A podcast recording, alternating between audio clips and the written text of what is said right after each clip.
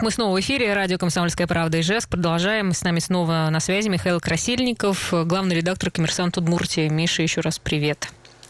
Добрый день. Да, ну давай продолжим тему, но уже немножко другую. Продолжается суд э, над бывшим главой республики Александром Соловьем. Какое наказание грозит обвиняемому, когда процесс закончится? Вот об этом мы хотели рассказать. Ну и э, первый вопрос, наверное, почему так долго идет э, следствие вообще? Э, почему так долго э, как бы не могут вынести приговор? Ну, на самом деле, э, мне кажется, любые такие крупные дела, связанные с э, взяточничеством, ну, с, с обвинением во взяточничестве и высокопоставленных чиновников, они традиционно идет очень долгое расследование, э, ну и, и судебное заседание. Тут на самом деле в этом деле больше 70 томов, больше 130 свидетелей, э, то есть их нужно было э, в течение всего этого времени допросить, э, кого-то дополнительно вызывали, кого-то вызывали по видеоконференц-связи. А, после допроса свидетелей а, были, были еще изучены доказательства различные, то есть видеозаписи, аудиозаписи и так далее. То есть это продолжалось достаточно долго. Плюс свое, свой отпечаток наложил и коронавирус, то есть в связи с тем, что пандемия началась, и Александр Васильевич как раз входит по возрасту в зону риска, то э, судебные заседания тоже были перенесены, и вот они возобновились буквально только, по-моему, в июле. И сейчас, по сути, они находятся на, финальном, на финальной стадии, то есть э, прошли уже прения, э, стороны выступили с репликами, и, собственно, завтра уже э, последнее слово будет предоставлено Александру Соловьеву. Угу.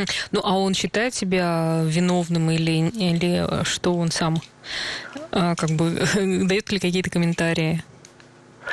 А, ну, на самом деле, в самом начале, когда только начались судебные заседания, он отказался комментировать, то есть рассказывать свое мнение по поводу обвинения, но ну, по ходу судебных заседаний, по ходу того, как выстраивала свою позицию защиты и то, что высказывал он, то, ну, скорее всего, он действительно не признает себя виновным, но, по идее, он должен это уже озвучить в окончательном виде завтра в своем последнем слове.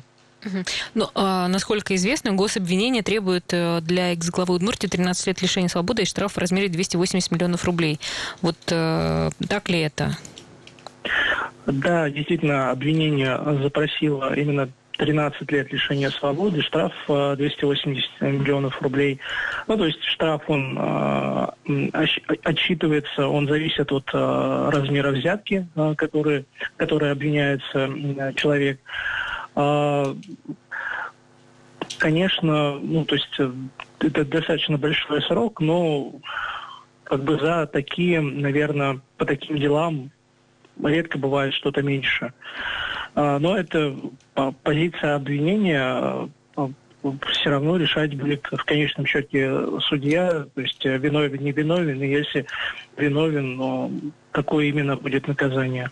Ну, там была история с защитой тоже. Вот э, можешь подробнее рассказать? Э, по-моему, хотели снять адвоката или... А, ну, адвокат Соловьева, Галина Сбоева, она тоже дама в годах, и э, были проблемы у нее со здоровьем, из-за которых э, не состоялось, насколько помню, одно или два заседания, как раз когда она уже выступала э, в прениях, и э, действительно прокурор, страна гособвинения предложила подсудимому вариант со сменой, э, со сменой адвоката, на что он, естественно, сказал, что против этого. Ну и сама Галина Сбоева уже на заседании, когда, когда она пришла высказалась очень негативно по поводу того, что ее там без нее пытаются а, каким, каким-то образом отстранить от а, защиты и там какие-то ультиматумы ставят подсудимому. То есть она готова его дальше защищать, тем более ну, финальная стадия mm-hmm. этого процесса. Вот. Понятное дело, что э, сейчас сторона, ну, то есть в прениях и э, в, э, в процессе э, сторона защиты делала упор, конечно, на невиновность Александра Соловьева и очень было либо, либо намеков, либо ну, прямых таких указаний, что причастным к этим ну, к этим преступлениям может быть тезка Александра Соловьева, бывший заместитель uh-huh. министра транспорта и дорожного хозяйства Республики Александр Михайлович Соловьев. То есть во, во многом именно на этом строила свою защиту, свою позицию страна защиты. Ну, я напомню, что по версии следствия и как, собственно, сам Александр Михайлович э, Соловьев высказывался во время судебных заседаний, он выступал э, в качестве посредника при передаче взятки высшему главе, главы э, республики. Ну, и страна защиты э, настаивает на том, что э, возможно, взятки и были, но э, до там, Александра Васильевича Соловьева они либо не, ну, они не доходили, и он эти взятки не и спрашивал. Вот, поэтому э, очень много в прениях было посвящено именно вот, вот этой вот теме.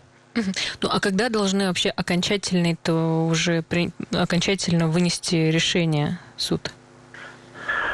А, ну, как вообще, то есть завтра будет заседание, там Александр Васильевич да, скажет свое последнее? заседание, завтра будет э, последнее слово Александра Соловьева, после этого суд удаляется для вынесения приговора.